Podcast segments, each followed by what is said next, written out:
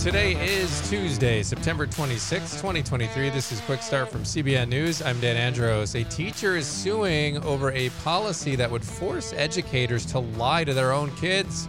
We'll have that top story and more on today's podcast, where we bring you news from a Christian perspective. Don't forget to subscribe and leave a rating. Send us your thoughts as well. Quick Start Podcast at C B N dot org. As I mentioned yesterday, the triumvirate is indeed back. Joining me now, Billy Hallowell, Trey Gons Phillips. Gentlemen, happy Tuesday. What's up? Happy Tuesday. I'm pumped. I'm ready. Ready to rock and roll. Let's tackle the news of the cray, as we call it here, because it is crazy. As always, a lot to get to, including, uh, Billy, we've got these two thieves here. They tried to steal a bunch of money, but they're in into some, uh, let's just call it problems.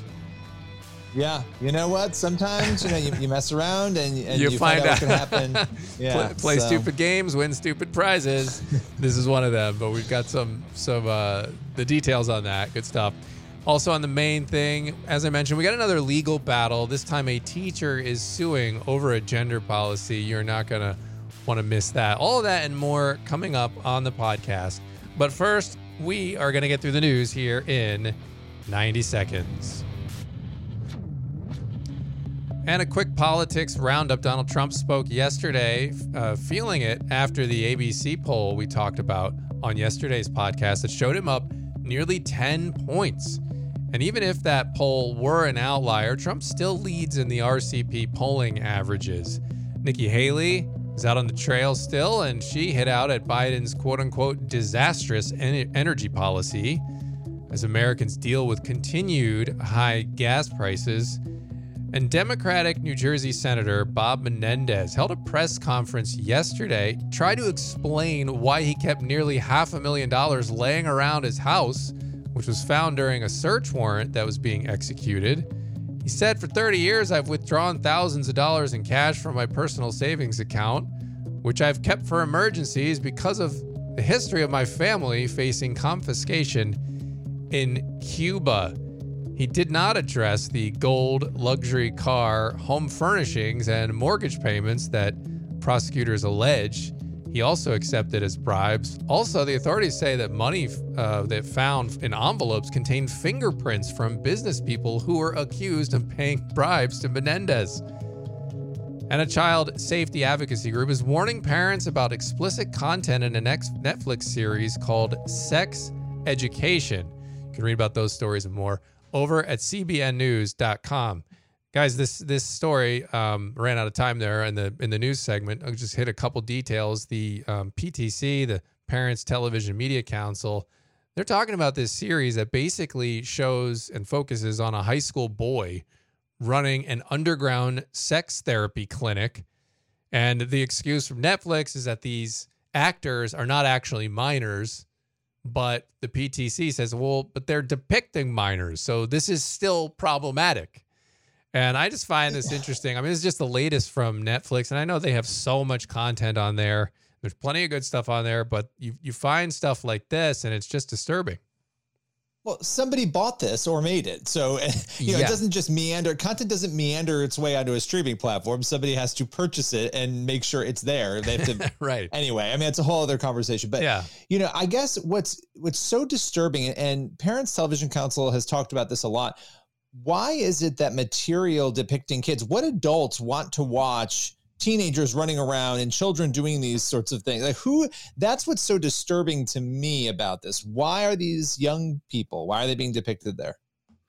Yeah, I think it, the hyper focus is what's odd to me. And it's not just in entertainment, it's in classrooms, right? There's a, this fixation on, um, embracing sexual identity differences and uh, teaching about orientation to younger and younger generations. And I think that's the argument that you've heard from most conservatives. Obviously, as Christians, we have an issue with any uh, any designation sexually outside of what God has designed us for. But setting that aside, which is obviously a huge thing to set aside, but it, legally in the United States as adults, you can do what you want to do. You're an adult.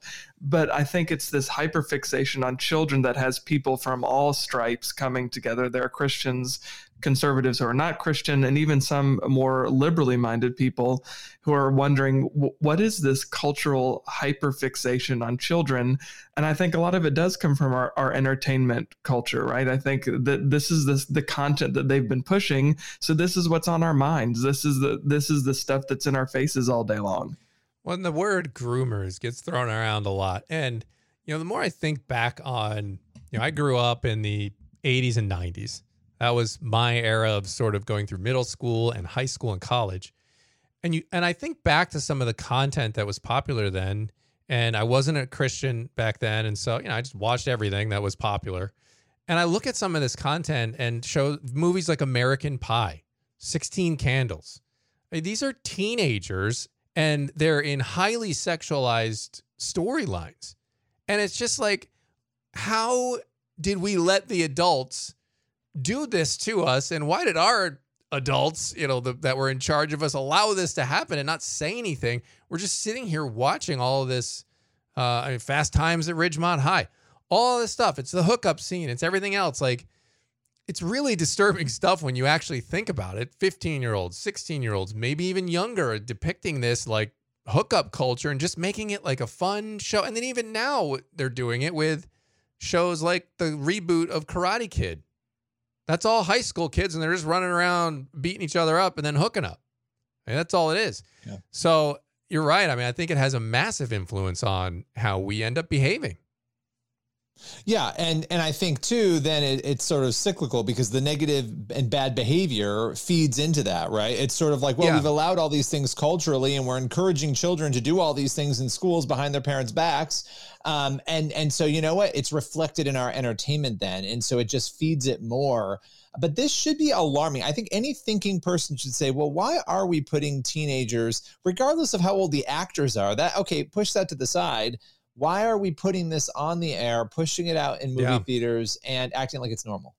No, I think, yeah, I, we become more desensitized to it too, as, as a society, the more that we see it. So I think that's another thing too, is that there are people who are bothered by it and they are speaking out. But I think the vast majority of people who don't have those biblical convictions, or don't have children of their own, maybe, uh, or, you know, whatever, th- I think we've just been so inundated with it that at a certain point it becomes, oh, that's just another, my God, that just Netflix being Netflix. Like yeah. it doesn't, you know, it doesn't right. really matter. Just don't watch that. It's not a big deal. Right. Whereas ten, fifteen years ago, we all would have thought it was a big deal, but that was because we weren't seeing it all the time. Um, yeah. But we are seeing it day in and day out uh, on, on pretty much any streaming platform you go to. Yeah. And it's a reminder for ourselves, uh, as we talked about on a recent episode of Faith versus Culture, the weekly show we do on uh, the C B N News channel, garbage in, garbage out.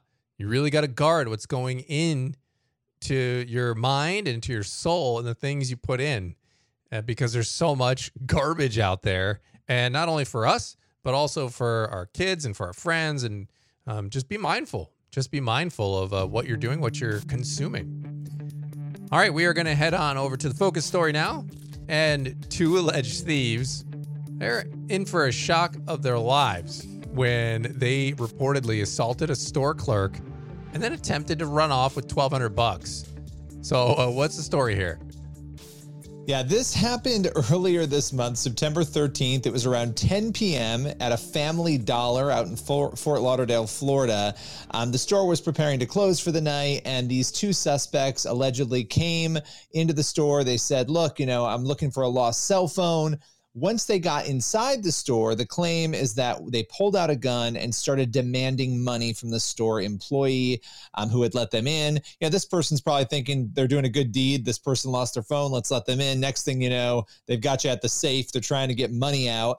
And they allegedly said, give me the money or I will kill you. And so now they've got a weapon. You can imagine how terrifying this was for that store employee. Um, so they apparently grabbed the money from the safe and then pistol whipped the employee a couple of times. And so this was a very dangerous situation and really could have ended very differently. But somebody in another store in the same plaza who was closing up his shop apparently heard that something was going on, knew something was wrong, ran over to the store, ran over there to the Family Dollar, went in, he had his own firearm, and he actually, and this is just sort of wild, you think about the bravery it took to, to do this, he went inside the store, um, one of the suspects fled, but the other one, he told him to drop the weapon, kept him on the ground until the police arrived. And so they ended up arresting one of the assailants. The other one got away. Um, but this guy, this brave move, I mean, imagine, you know, okay, there's probably a robbery going on over there. You've heard commotion.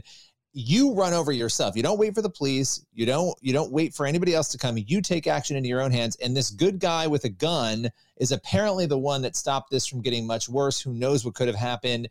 Um, and because of him, this person was, was thrown in the slammer and has been brought up on all sorts of charges. Wow. Yeah. I mean, a few things crossed my mind listening to that. As you said, the bravery, right? Like not even thinking twice and going in there.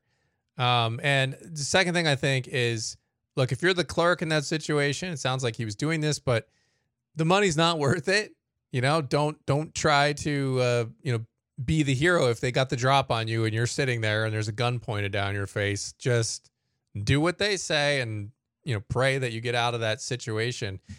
And for the guys robbing the store, you know, praying for their souls, clearly their lives are off track. But at the same time, this... This is what you get if you play these sorts of games.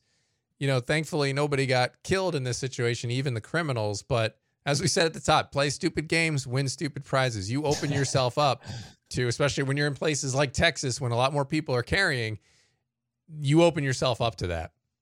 You're gonna, yeah, fi- you're gonna find you're out. Gonna, you're, you're gonna, gonna find, find out, right? Uh, yeah, just what you know. One other thing about this that I think this this brings to mind, and I think it's important to talk about, because people would say, "Well, wow, you know, what's the importance of the story?" The importance of the story is we are endlessly told that good guys with guns don't, don't stop do crimes, yeah, right? Sure.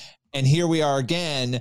You know, this is, who knows, they would have gotten away. We wouldn't have been able to find them potentially. This person not only stopped a crime, but potentially saved a life. Who knows where it could have gone. And and look, the, the argument, the counter argument I hear to that point is often, well, we just need to get rid of all the guns. Well, look, I'm sorry, but that ship has sailed in the United States. There are hundreds and hundreds of millions of guns in the United States. And short of a bloody confiscation, it's not happening. It's just not happening. That is a pipe dream, so forget it, right? There are going to be guns here, and if you take them away from all the, the good guys, the only ones left with them will be bad guys like like these two. Yeah, well, and I think, too, another thing about potentially taking away all the guns is, okay, now only the police, which one would never happen, as you said. It doesn't, if you're going to have a gun and you want to have one illegally, you're going to find a way to right, have one illegally. Sure. Um, but uh, the other thing to think about too is, okay, police now have guns. How long is it going to take a police officer to get to the scene of something? Uh, right. What kind of damage could have already been done in the thirty minutes, twenty minutes, ten, whatever amount of time it takes them to get there? So, yeah, I think this is a great story. It is important to highlight these stories because it does show that the gun is not evil in and of itself, right? right. I think so often people who are anti-gun try to make the claim that the gun is, an, an even as an inanimate object, is somehow evil. Right. Uh, but it's what you do with the gun that causes the problem. Right. Um, so yeah, great story and good ending there. Uh, funny yes. ending, but but definitely a good ending. Yes, indeed. Glad everyone's all right in that one, and uh, you know, a good one to talk through. So appreciate you bringing that one to the uh, pod today, Billy. All right, we are gonna head over to the main thing now, and a California teacher named Laurianne West is suing to stop a policy that purportedly requires educators to lie to their parents about their children's gender identities. She and her attorney, Paul Jonah, join C B N's Billy Hallowell to discuss their recent legal victory. That's today's main thing. So, Laura, you recently had a legal victory right now as your case forges on, a reprieve from this school policy that has made national headlines, a policy that forced you and other teachers to essentially lie to parents about their children's gender identities. And this is a big case. I think the eyes of the nation are on this case and on California in particular because of what is going on there. But I want to start with, Where where did this policy at the center of all of this, where did it begin? How did you first learn about it? Take us through some of that background. I think it was in February of twenty-two. We had a uh, training where they presented all of this to just the teachers at my school. And when we saw what they were saying, that we have to d- exclude parents, both Elizabeth and I were really taken aback. We thought, how can this possibly be? No one's a bigger champion of children than their parents. And we don't want to take the role of parents. We would like to partner with parents, but we absolutely understand that parents have the number one responsibility for their children, and they have the right to raise them as they see fit. Yeah. And, and so you find out about the policy and you're trying to figure out, how am I going to navigate this? What am I going to do? At what point did you realize, okay, there's a policy on the books that is purportedly telling us we have to lie to parents about their kids, pretend that they might not be transitioning socially when they are, um, and, and the school stepping into this. At what point did you realize, okay, I now have to take a stand on this? I did receive a talking to about misgendering a student, and I didn't I I didn't know what to say. And then I I clicked in my head, this is leading down the road to discipline. And then hearing another teacher who has had been formally disciplined, I was like, well, I'm on the path to losing my job if I don't follow this policy. And I don't agree with this policy. So it kind of puts you in a bad position. I don't want to lose my job. I love my job. I love my students. I want to be there. And it was kind of choose, choose your faith or choose your job. And that's mm. a terrible position to be put in. Yeah, absolutely. And that that's how it works, right? That's how it works. It makes you better the harder you work. And, you know, so so you and, and Elizabeth, and we've had Elizabeth on to talk about this story as well. You make the decision, you go to court, you challenge this. Now, you you were able to secure, and what you're challenging is this policy of, you know, having to lie to parents and the position it puts you in as an educator. You were able to get a preliminary injunction. And I want to go to you, Paul, as an attorney.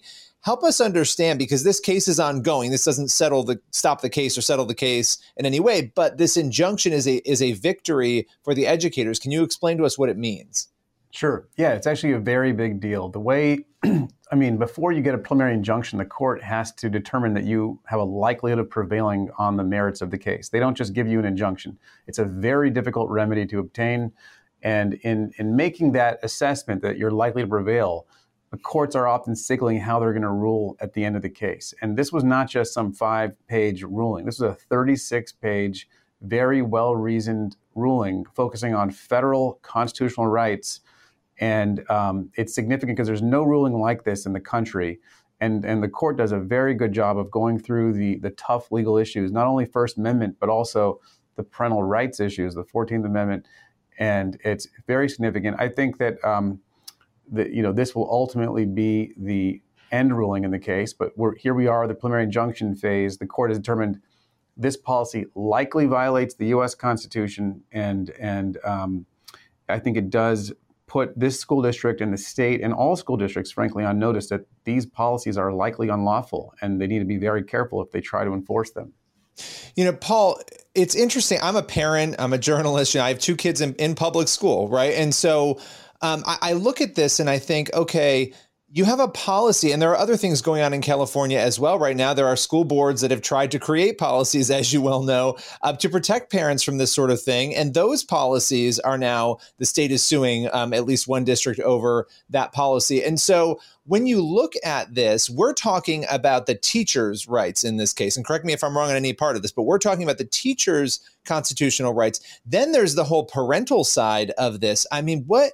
What do you think is the is the end game on this? Are states and districts going to be able to step into the role of parent, which is essentially what is happening here, um, pushing the teachers' rights to the side, becoming the parent and telling the parents that they're a danger to their kids? I mean, is there any world in which this would be allowed to stand, do you think, nationally? I, I don't think so. So the court in our ruling, and it's very much worth reviewing the ruling, the court says that this policy constitutes a trifecta of harms. And, and that touches on the point you just made. It harms students, it harms parents, and it harms teachers. Obviously, our our case, we're representing uh, teachers, but um, but the harms are all on all three. But I don't think, you know, look, I think the what how these policies came about is it seems pretty clear. Very, uh, you know, certain public or private interest organizations, Gay Straight Alliance, various, various groups have drafted these policies, sent them all over the country. And for whatever reason, school districts are just adopting them, and state um, boards of education are, are suggesting that this kind of guidance is required. And in California, what's very interesting is on the one hand, they try to say that this guidance is required or is, you know, they try to say it's guidance for the school districts. So they said, oh, it's not binding, it's just guidance. You talk to the school district, they'll say, we only have this policy because California said we had to. And, um, and, and in our case, they weren't even defending the merits of the policy. They were making arguments about standing and jurisdiction and immunity. And um, it wasn't until we brought to the court's attention, look, Your Honor, they're actually suing the Chino Union School District for having a policy that dares to contradict the supposed non-binding guidance the state has issued to every school district. The judge was very troubled. He said that's deeply troubling. He didn't know that. And the state kind of tried to play it both ways. On the one hand, trying to tell the court here, this is just guidance, Your Honor. We don't have anything to do with this. We're not, we shouldn't be here. On the other hand, they're in court getting an injunction. By the way, that injunction was based on California privacy rights um, that they got. It was, a, it was a T R O, not a preliminary injunction, temporary restraining order. And it was, and the, you know, if there's a conflict between the California Constitution and the U S Constitution, the U S Constitution trumps. I mean, and, and in our case, we're dealing with federal constitutional rights. So I think, big picture, these are wacky policies, they're dangerous policies, they're unconstitutional policies. But the good news is that this ruling really sets the framework for courts across the country to adopt, which is, analyzes this in a comprehensive manner. These are not likely to be Um, legal. These policies are likely to be unconstitutional, and this order explains why. All right, Billy, thanks so much for bringing that conversation. It's just so disturbing, right? When you hear, again, we keep talking about this, but we have to go into court to defend basic rights, basic common sense rights. It just gives you the sense that people are trying to change basic, common American ideals like freedom of speech. All right, that's going to lead us into our time for one last thing on the podcast. So we're going to look at Psalm twenty-eight, seven. It says, "The Lord is my strength and my shield. In him my heart trusts, and I am helped. My heart exalts, and with my song I give thanks to him." I love that. That is a, uh, when you, t- when you talk about giving thanks in every circumstance too, it just reminds me of that, no matter what we're facing, to, uh, to live with gratitude to him. Yeah, absolutely. I mean, you see it over and over again in the Old Testament. Um, you got to redirect your heart and your praise back to him, and good things will happen. So, all right, that's where we are going to leave it on the podcast today. As always, thanks so much for being here Uh, with us as we journey through the news of the cray each and every weekday, bright and early. Hope you have a fantastic rest of your Tuesday. God bless, Lord willing. And that creek, creek don't rise. We'll be back tomorrow. See you then.